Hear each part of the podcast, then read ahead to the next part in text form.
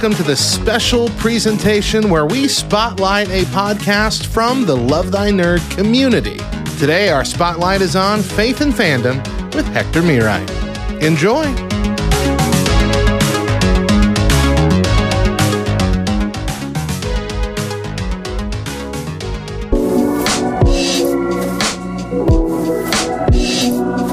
Hey, everybody, welcome to the Faith and Fandom podcast. I'm excited to be joined today by Leanor Till. Um, do you want to introduce yourself in any specific way? Sure, yeah. I play saxophone for Five Iron Frenzy. That's how most people know about me. And living in Denver, Colorado, mom of two, have a really cool husband, and yeah, living the dream here in Denver. um, you like FIF, obviously, but is that fast feeling doing anything else? Not really. We put out one album, but you know, Five Iron takes so much of our life that that's the main that's the main thing that we focus on. Yeah. That's actually one of my daughter's favorite albums. Oh, like, awesome. She doesn't know that you're you from Five Iron, so right. it's a total disconnect. Um, yeah. so uh outside of like just jumping in, outside of your personal uh faith and your family, what is what's the thing you're most passionate about in your life? Um, I guess I mean, one thing that I'm the most passionate about is Jesus. And so knowing Jesus and making his love known, um, the authenticity of that, and also the questioning and the failing in that, the concept that faith is fluid, that we're always growing, we're always um, learning, we're always struggling. And so the fact that you don't just arrive one day and that you're either on a path to becoming very much like a Pharisee and closing your eyes to new thoughts and new questions, or you're becoming more humble and um, more aware of your need for grace and for humility. So I think that that's something that I've been learning now that I'm in my 40s and my 30s. Unfortunately, I was more on a path to becoming a Pharisee. And so I've kind of tried to redirect some of that energy. If you don't mind me asking, like, what, what did that path look like, the Pharisee path? Like, it, it looked really sneaky. I've used the uh, the metaphor of you know with Charlie in the Chocolate Factory when he's with his grandpa at the factory and he's having the best time of his life drinking that fuzzy lifting drink, and they're doing flips and they're having fun and life is good. I think that's where I was in my Christian walk when I noticed that I thought I was um, on cruise control in my faith. I thought I had pushed a button and that me and God were just going to drift into my old age and die and end up in heaven someday without any struggle. And I, you know, I remember mentoring young girls and I'd be like, yeah, I'm good. I'm on cruise control with God. We're, we're good. We figured it out. And that's when I was like, looked up and started seeing like the big fan that Charlie sees. and I'm like, my head is about to get chopped off. I'm be- like, I'm running on fumes. I'm not on cruise control. And that's how I recognized that that audacity, that audacity that I had it figured out, that I was on a good path, that I had, you know, oh, I'm really hearing from God and the Holy Spirit, and I'm just, you know, I'm going to produce fruit here on out. Oh man, what a lie. What a lie. And no sooner had I spoken those words that about a year later, my life started falling apart. And that was good because it made me have to re examine and trust God in a new way. And so that's kind of in my 40s, that's kind of been the path of like, you do not have it together. that once you actually think you're in a comfortable place, that's the most danger. But now, now every time I picture like the whole ascension, I'm going to picture the Charlie Chocolate Factory fans like watching right. out for that. Um, what like piece of entertainment do you enjoy the most? Like in the broad spectrum of all forms of entertainment. Yeah, well, it's bad. It's really bad because I am a very self sheltered person, meaning I've had, I come from kind of a gnarly background in a way, like not a lot of um, censorship. I was allowed to watch Cheech and Chong, listen to Two Live Crew. There wasn't any censorship in my life, right? And so as I got older and as I started to know God more, I self censored. And my husband thinks it's ridiculous that I love true crime documentaries, hoarders, Judge Judy, uh, My 600 Pound Life, anything that is like about a person's life being out of control. Documentary it has to be real.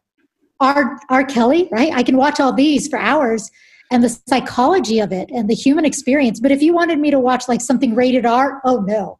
Oh no. I don't watch game of thrones. I don't watch a lot of uh, pg-13 things. It's oh breaking bad no way. But real life stuff about like murderers, oh, I'm on it. I'm in there. I'm I'm I'm binging. real life trauma and like depravity are totally cool, but fictional. Absolutely. That's, that's messed up. I know. I know. It's so true though. I don't know why. I don't well, know why. It's it's the human experience. It's the thing that says what was it that made this person choose this life or choose that choice or what hurt them i'm i'm fascinated by the psychology of it i mean it's it's not that it's weird or strange the reality is learning more about the people we're around and the journeys that they're on helps us right. like actually see kind of a reflection of us someone's fictional tale of it, it might just be a little excess um, yeah, and to me, it's not that interesting. What's really interesting is to see people change their lives. Like hoarders get a second chance, and the ones that do, that do succeed, are the ones that are losing weight on the 600 pound lifestyle. Like those, I've been really binging on those right now. And so that's fascinating to me to hear someone's story and overcome the odds. I don't know. I find it interesting. That's my entertainment. It's really kind of, and then this is another very warped piece, but you asked I did. I did. When I when I watch hoarders or when I watch certain shows, I'm not tempted to eat. I can't eat when I watch those shows are about murder because I don't. It's too much, and so I can't eat. So you can't just sit there like if I watch, watch like Schitt's Creek, I'm eating nachos. I'm you know I'm eating. But if I'm watching something that's kind of disturbing, I'm like, oh, I don't want any food. Eh, no. so that's kind of good too. It's like involuntary diet. That's fantastic. Absolutely. so so out of all of your realistic entertainment, what's your favorite? Like your one favorite? If you probably, had to tell. Probably hoarders. Hoarders I find fascinating. And I've actually been able to help some people clean out their hoarded houses. I, I just find it, what is it that makes a person want a whole room of stuff they don't even have access to? I think it's something very psychologically interesting about that. Okay. I know. is, is there a favorite season of Hoarders? Is there like an episode or someone's specific story? I, I, I like the original Hoarders show, not the not the Hoarders Buried Alive, because I like the one where they only give them a few days. To me, when they have a few months, it it usually doesn't happen like they want. When they have a couple days, it's like you better get it done. And I love her name is Dr. Chabaud. She's a uh, um, one of the psychologists that helps the hoarders, and I just love her approach and her. You know, she says she tells it like it is, but she's also somewhat compassionate. So I think she's an interesting character. Okay. Um, talking about just real life journeys and you know watching those people's growth in your life what situation do you feel like you know not necessarily just pride but like whether it's an individual situation or creation um, an experience that made you feel like you were most accomplished or satisfied or that like you could just literally stand before god and just be pleased with what you've done I guess it's a tiny thing. It's a tiny thing, but it's when my brother passed away. He was 20, I was 24.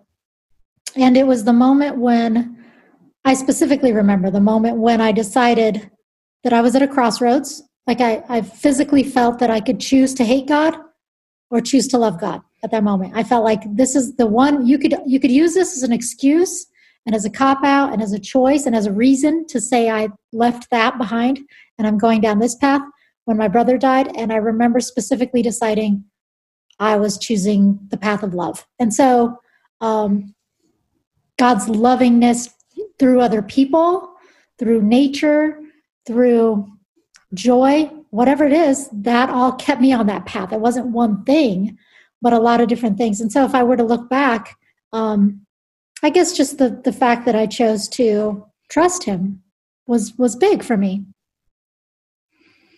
have you felt like you've been at that level of crossroads since then? No, not really. Not really. I mean, absolutely not, actually. No.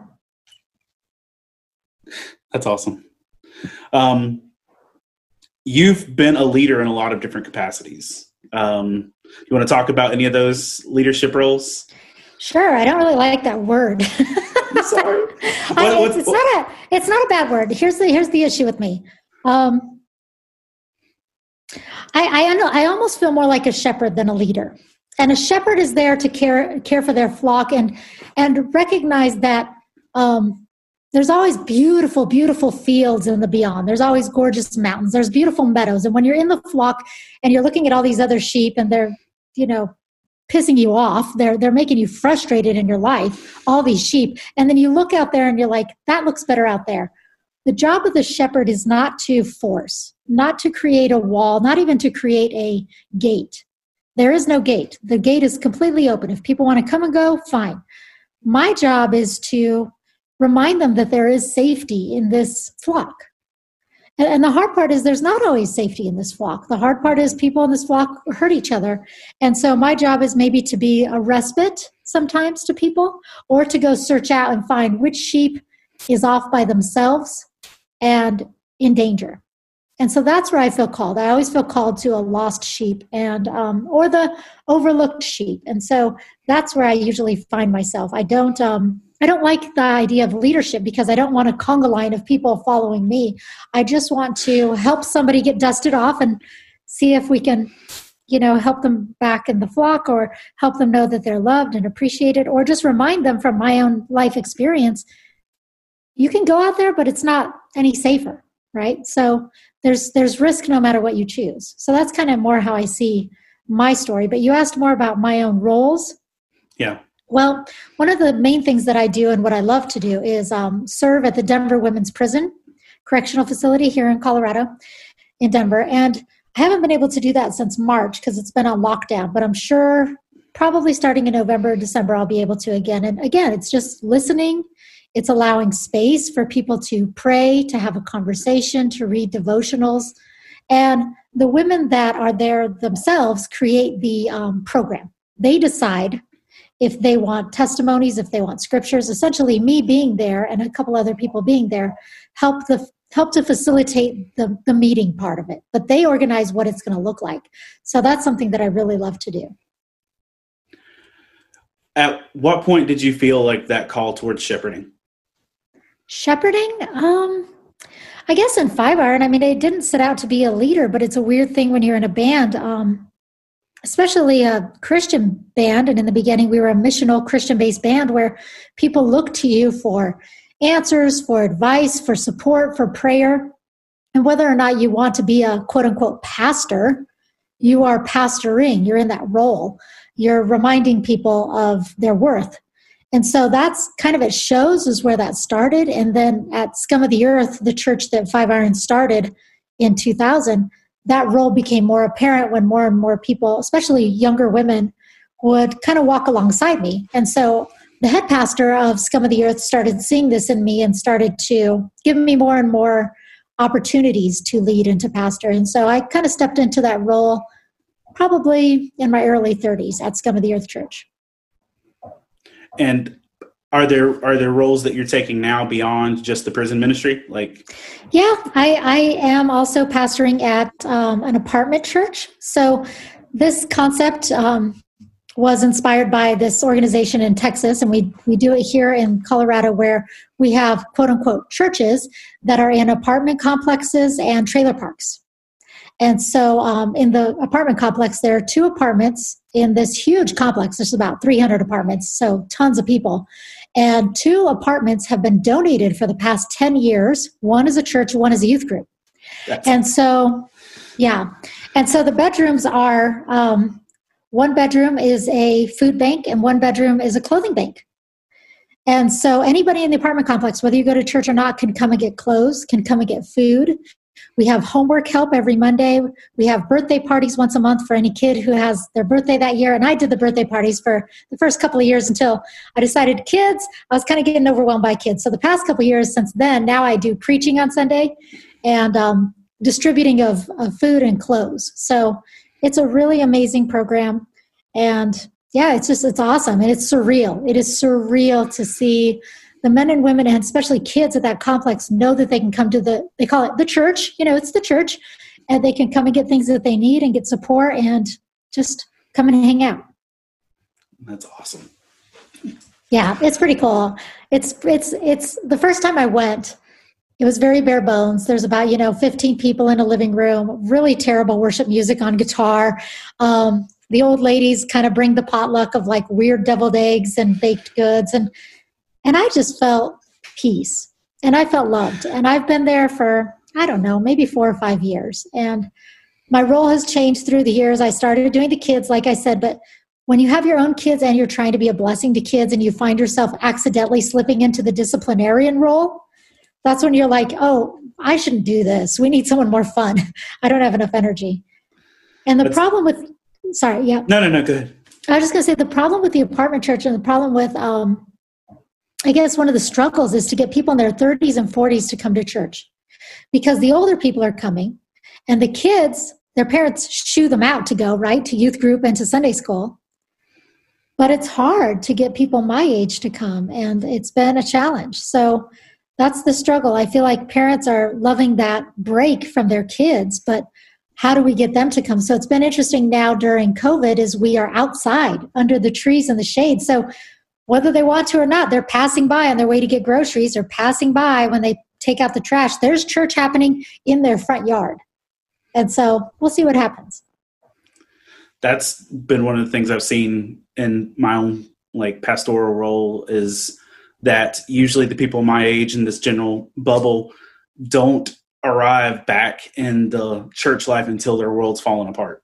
Mm. Like, and that's that's more often than not what I see in like the mid 30s and mid 40s range. It's like once you get to I'm raising my kids and finding out where I'm at with my career, that it's going to take things falling apart for me to get there. So mm. that sounds like a real blessing, though. I would literally love to see that in action. I love it. I do love it. The trailer parks have it a little harder because they don't have the apartments donated. They sometimes have a clubhouse, but usually they don't. So they meet outside. And in Colorado, that's really hard. So there's kind of a season where homework help can happen and Sunday school can happen. And then there's a struggle. So if it weren't for the two families at the apartment church donating their apartments for free that they bought, um, we'd be out of luck too. So it's it takes the generosity of a lot of people.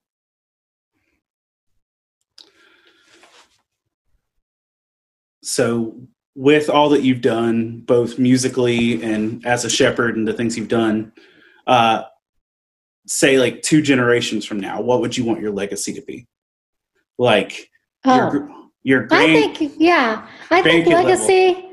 i i kind of want to well, there was this weird idea I had. I used to always think, well, no one's going to marry me because I'm in five iron. I'm busy. I'm like, no, it's too too weird for most dudes. Like it was just wasn't normal, normal girlfriend. So I used to think during those times, if I don't get married, I'd like to end up like in Santa Fe, Wyoming, with a weird colored house and big dogs, learning how to write poetry and paint. And now that I'm married, my husband's super mellow and peaceful. That would be a cool life. My legacy would be a life of peace and of hope and of I just want to be one of those women that you meet and I have uh, wonderful wrinkles and gray hair. And you can say, wow, she really earned that um, look. She has a lot of peace, even though she's old. Like, I want a garden. I want, I would love, I would love an introverted season after Five Iron. Maybe even just write a book. I don't know. But I think a legacy of, of peace would be good. I don't know how to explain that other than it's not necessarily what you do, but who you are. At the end of the day, when people just look at you and go, she is okay with who she is, she likes herself, that would be cool. That's a great legacy to have. I don't I think so. I mean, I don't I don't have accolades. Sometimes people are like, "Oh, you should write a book," or "Oh, you you could do a very successful podcast," or "You could hustle. You could really hustle and do a lot more." And I'm like, "You know, I could hustle and do a lot more, but I'm not I don't like that level of, you could call it work, but I don't like that level of busyness. I like to have a balance of output and input. And right now, my life has a lot of output and um, not enough space just to relax. You know, I'm not I'm not an easy person to relax. So that's something that I'm looking for down the road. You know, you said you're not an accolades person, but and no. uh, what would you feel like has been like? You talked about your your moment where you felt like you made that connection, that choice to like turn towards God, even in the the pain of everything with your brother. Um, like even on a professional level, like as a musician, is there a moment where you look at and say this is like your highlight moment? Yeah, the highlight moments are the times when the band members forgive each other because there's a lot of struggle. And there's eight of us, eight ideologies, eight political points of view, eight um, spouses to be considered, eight careers to consider, and it's hard, and there are rifts and struggles. And so when when you're in this band, it's kind of like you're married to the band. They're your brothers, but you also aren't going to break up. You're not going to quit. And so, how during the challenges are you going to get to that place of forgiveness, of humility, of apology? Those are the moments that are the the hardest to come by and you can't make happen, but the most rewarding. And so, sorry, a little emotional, but when you can get to the other side of arguments, that's when I feel the most accomplished. Like I did it, kind of like how you feel as a spouse when you've had a big argument, you don't see how you're going to bridge that gap. After you guys have made up, it's like, wow, we're we're really going to do it. So that's when I feel just that's that's the legacy.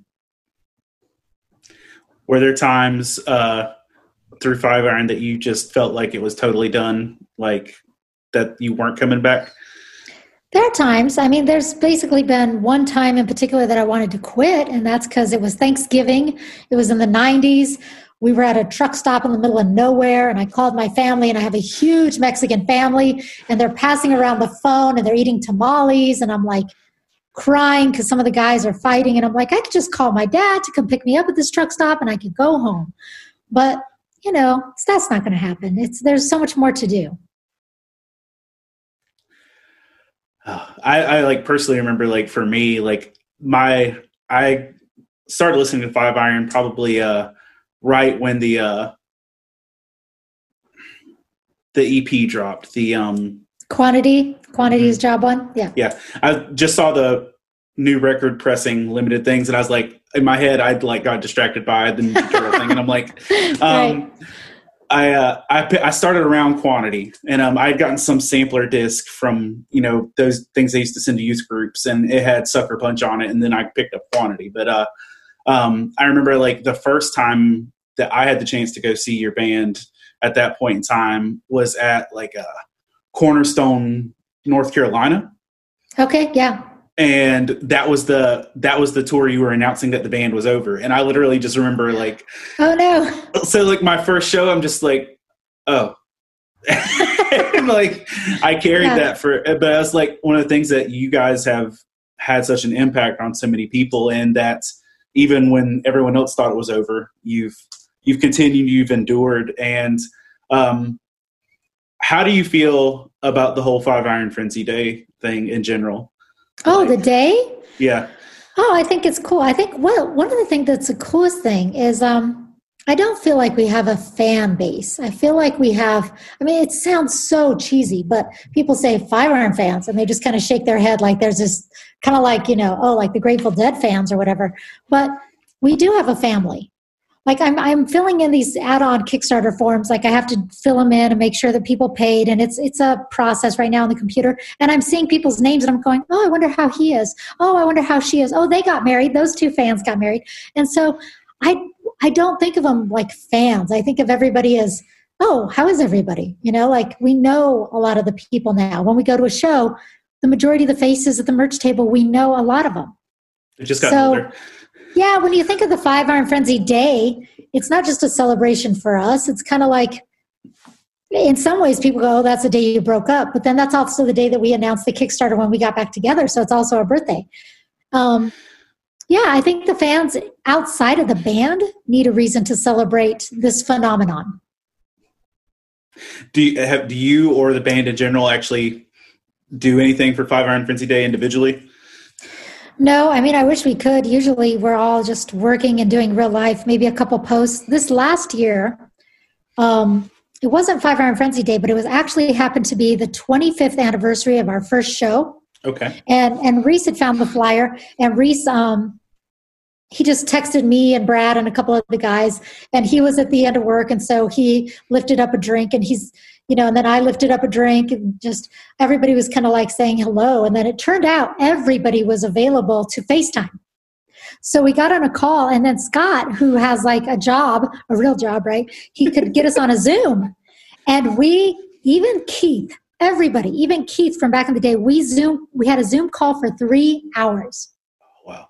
And so we're all sitting at our, you know, tables. And there's time zones because Dennis is, you know, in New Jersey and Sonnie's in Southern California, Reese is in Virginia, and the rest of us are here in Denver. To where you know spouses are popping into the call. We're holding up our pets. Like just you know nobody wanted to go. It was just wonderful a little emotional in some ways because we miss each other. And especially during quarantine the, the benefit of being in this band is seeing each other. That's when we go to a show yeah it's cool to play an awesome rock show that's sold out and open for mxpx and sell a thousand dollars worth of merch right? Oh everybody can roll their eyes at me now and say you are such a spoiled brat. But another cool thing is everybody sitting in a booth at the same diner and eating food and having a beer and laughing and just after a while like a third of the jokes are all inside jokes. It's like one liners that make no sense to anybody else so i feel bad when there's other guests there but that's just what we like to do we just like to hang out with each other so back when I thought, you know, you guys were never coming back and that that wasn't going to be a thing, we made Five Iron Frenzy Day a really big deal in our household. Oh, and, uh, uh, okay. um, it was like, and there was a couple times it actually happened like right on or around Thanksgiving. Mm-hmm, um, yeah. And but uh, like my, I've got three kids, twelve through seven, and mm-hmm. so my kids were raised that they didn't know other families didn't celebrate Five Iron Frenzy Day. Um, oh, that's messed up. they they just thought everybody did this, and well, um, yeah. But like we would uh, specifically do milk in a bag pinatas wow. with five irons. Uh, we would do the bacon bits and jalapenos, Polish hot dogs. Wow. The, we we did the whole thing. It was literally like a small Thanksgiving, and all of my uh, friends that grew up listening to Five Iron as well, we'd come have like a Thanksgiving esque meal, and so you know that was a big deal. Um, we were having our Five Iron Frenzy Day dinner um, when the Kickstarter was announced. Yeah, the first and, time. And the with the first go round, and like literally, there was like I'm watching a room full of like 30 year old adults just weeping. Yeah, like, crazy. just so excited about that. So. And the song came out, and it was a good song, and it was a hopeful song. Hope still flies. Oh yeah, it's like I still, yeah, I still get goosebumps like with that song. I love it. Um, how did you expect the reaction like as a band did you expect that reaction no no not at all in fact i remember having the conversation we were deciding how much to ask for and how long we were going to ask for it and so i said people someone said $30000 to make the album and i was like oh gosh that's an embarrassing amount to ask for but okay let's try it we do need it we do need it because we have to fly to new york and stay there and ride the train and the equipment and the recording and all this stuff right and then we were like, well, we should we do 30 days or 60 days? And I'm always the person that's like kind of cautious. And I was like, it's got to be 60 days because I'm not going to raise it. And and then when when it first happened, my daughter was about she was young. She was maybe four or five, and she had the flu. And so she was puking on the floor, like she had the flu. And I would clean up puke, and then I'd hit refresh on my laptop, and I would see that the amount had gone up like five thousand bucks each time. And I was like crying and kind of like what, like laughing and crying, and my phone was off the hook. And yeah, it just same thing this time. It was kind of like 31 minutes, and my phone, you know, just all these messages, text, Instagram, Facebook, email, everything is just you're just maxed out can't get to everybody all at once. It gets crazy.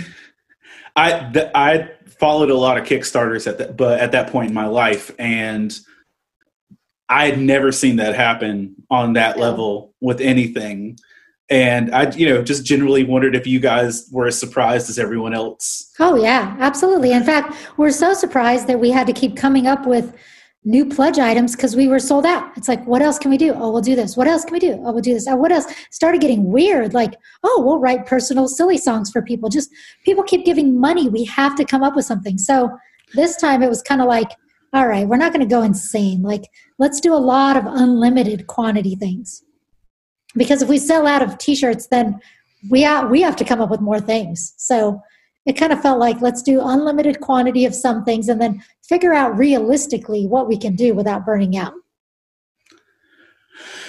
Um, with the new album came you guys touring again. Um, you know not as much obviously but some. Uh, what was your favorite experience in the new birth of touring?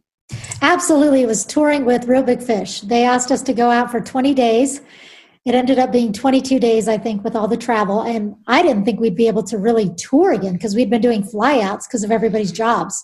But somehow, miraculously, we all got the time off of work and everybody was able to do it. And we rented a bandwagon, which was kind of like our school bus, except for we could take turns driving it and had a little shower and a bathroom, which was awesome. That is awesome. And yeah, we got to do 20 days opening up for Reel Big Fish, and the Beautiful Bodies was on that tour. And uh, yeah, it was just, it was. It was something that I didn't think we'd get to do again. And getting to see all those cities, we got to even play in Canada. It was awesome. It was amazing. I think for me, because uh, the one of the first shows you guys played back at that point was in Orlando. Yeah. And um, a bunch of friends drove from North Carolina to Orlando, and that was like just the road trip to get there mm-hmm. was one of the best experiences. But I think with the new tour, uh, I drove down to uh, Murray Hill. Yep, Jacksonville. In, Jacksonville. Murray Hill Theater, yeah. And um, just like you know that was exciting in general but like when you guys opened up with the doctor who theme song just for the yeah. walkout um that's like i was like my nerd inside was yeah. like rejoicing i was so pumped um yeah and uh i actually we named one of our kids after a doctor who character so that's oh. just so that's like a a big nerd family thing for us and i actually made friends at that show that have been friends since that actually meeting at that show so it was pretty that's awesome um, are there, you know, not that I need specifics or anything. Do you guys have tour hopes for? Nothing. Nothing is planned now. I mean, we all in the industry, and I'm talking we all in the industry. Everybody from, you know, the people that would sell the merch to the booking people to the uh, guitar techs. Everybody, everybody, sound sound techs. Everyone has to wait, and so maybe you know fall 2021 we don't know. We just have it has to be safe and it has to be done correctly. I know that some people are doing social distance shows now but one of the main concerns for us is that two of the members of our band reese and Sonnie work in the health field.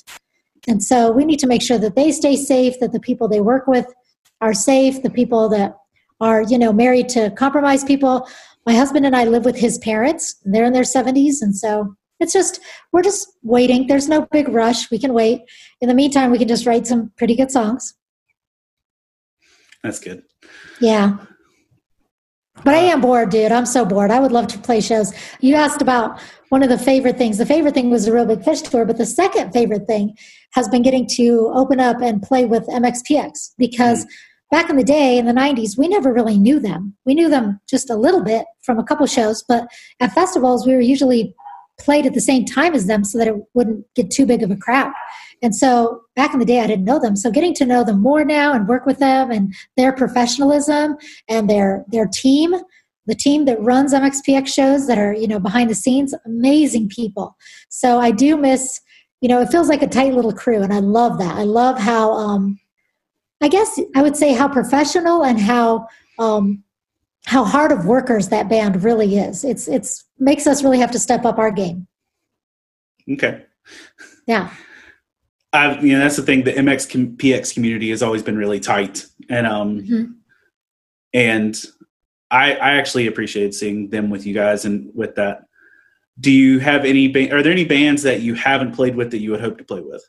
Like in in a perfect world where we're not yeah. dealing with uh, we Are the Union is one of those new up and coming ska bands. They're uh, they're nerds too, and they wear their heart on their sleeve and a lot of their lyrics. And they're they're I guess some bands have ideologies that come with them, kind of like us. It's like you want to celebrate joy, but you're also um, singing about the challenges. And so they're one of those bands that just go off on stage. And I saw them at a you know smaller club, and I loved it. And I would love to play with them. Okay. But I but I want to play with them somewhere where it's okay to crowd surf because I know I would want to. All right. Yeah. uh, what like outside of just what y'all are recording now? Um, what what are you excited about musically? Like, what do you like to listen to? Um, I mean, I like to listen to a lot of Desmond Dekker and some of the old school ska stuff. Uh, I like I like Foals. They're kind of more of a ethereal rock band. I like listening to a lot of 80s stuff like Bananarama, old Cyndi Lauper. I still like Pat Benatar, all that old rock and chick stuff. Uh, Kate Bush. Um, I don't know. There's I do like Bad Religion. I really do. And I don't agree with all their lyrics, but what I appreciate about Bad Religion is, and this is kind of what I was talking about, like one of the mantras of my life is is faith is fluid. And so when I listen to one of their songs, sometimes it helps me recognize what I don't believe by challenging me with a new point of view. And so I'm not afraid of listening to different kinds of things. And I just love the way their songs are they're thematic, but they're also pretty cryptic. And I like that. I like those kind of anthem songs. Um, yeah, that's mostly the kind of stuff that I listen to. I I listen to a lot of the same stuff over and over. I'm one of those people that just back to the basics, oingo boingo, like all the time. Like the tightness of those horns, how amazing they sound. They're just beautiful. Like they still inspire me. And the weird time signatures, can't get enough of oingo boingo. Phrases you don't hear every day. okay. Um, so just you know, just kind of wrapping up. What what are you excited most about the new project? Like, yeah, I think that the new songs have a lot going on texturally. I think that after being in the fast feeling and hearing how Scott puts a lot of different emphasis on um, synthesizer and pedal sounds, and even just with the horn sometimes running us through effects, I feel like this album is going to merge the old with the new very well. Like Engine started to do that, but this is the next progression. And when you add the lyrics and the angst and the um, just the the energy, I think this album is like Engine's number two. I think it's going to take it to the next level, and I'm really excited for fans to hear this song, these songs, because they have a lot of um, passion. I would say. Okay is there anything like you've seen so far that is there i know you don't have all the songs done or anything like that but like do you is there anything that is one song that seems most promising to you or anything? No because here's the weird thing about five iron. Like you don't know what people are going to latch onto until you put it out there. It always happens every time. It, uh, you know there's certain songs that i think are going to be you know oh this is the one and people gravitate toward a different one. So there's going to be the old school ska stuff, you know, the really kind of mid tempo. There's going to be the nostalgic, almost Weezer esque Jimmy World kind of big chorus, you know, pop kind of vibes. There's going to be the angsty punk kind of vibes. There's everything. You know, there's the political, giving the finger to the man kind of songs. We always have all that kind of stuff. And so, yeah, I always, you know, wait to see what people are going to like. You never know. And it's, it's not always the same. People, some people are very turned off by some of our themes and they're like oh i wish you guys would just stick to the happy stuff and i'm like we never stuck to just the happy where have you been so i think it's going to be interesting. Again there's going to be controversy once again. It's just the same old thing over and over but that is okay. There's you know there's there's plenty of songs people can find what they like and skip what they don't. Well that's one of the things that always threw me so far just when growing up with five iron was the the concept that as a band you address things that literally no one was addressing not even just in christian music.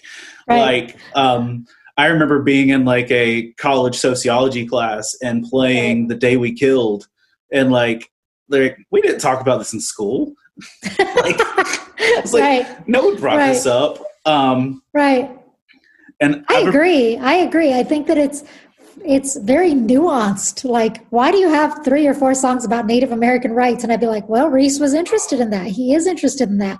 Like, you write about what you're interested in. And so there's no rhyme or reason. We're not like we're getting a kickback or any any Native American tribes have asked us to come play. It's just, hey, this is what we're into. Well, the town that I live beside and a town I used to pastor in is um, primarily Native American. Mm. Um, so w- I would actually play, you know, those songs specifically for right. my youth group, and like uh-huh. we'd have a whole things with that.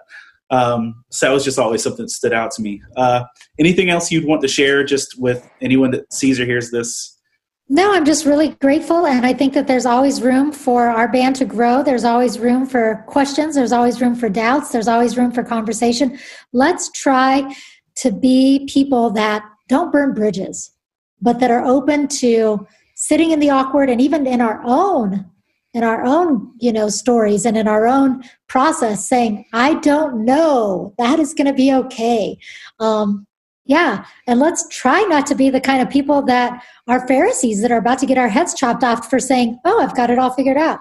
I mean if anything we should know by now that we don't know So yeah, I appreciate uh, your, the Faith and Fandom podcast. I've loved your books; they're very interesting, and I make my kids read them because I'm like, this is everything you're into. So super cool. Keep doing what you do. Thank you so much. You're welcome. Talk to you later. All right. See you later.